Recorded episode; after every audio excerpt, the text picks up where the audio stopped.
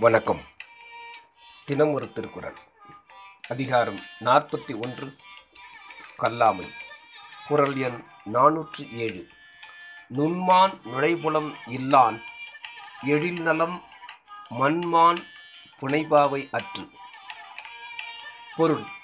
கூர்மையுடையதாய் மாண்புடையதாய் வளர்ச்சி பெற்று பிறருக்கு ஏற்ப சொல்லும் ஆற்றலுடைய அறிவில்லாதவனது அழகின் பயன் மண்ணால் அழகாக அலங்கரிக்கப்பட்ட பெண் பிரதிமையைப் போல் பயனற்றதாகும். விளக்கம். நுட்பம் என்பது அறிவின் ஆழம். மாற்றி என்பது அறிவின் அகலம்.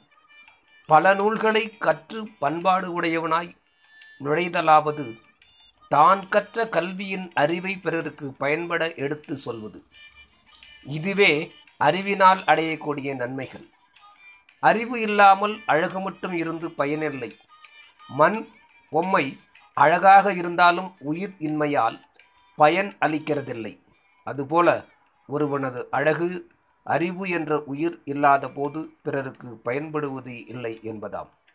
காணும் அழகுக்கேற்ப அனுபவ இன்பம் பாவை கொடாதது போல காணும் அழகுக்கு ஏற்ப அறிவின்பம் அறிவற்றவனிடம் இல்லாமற் போகும் என்பதாம்.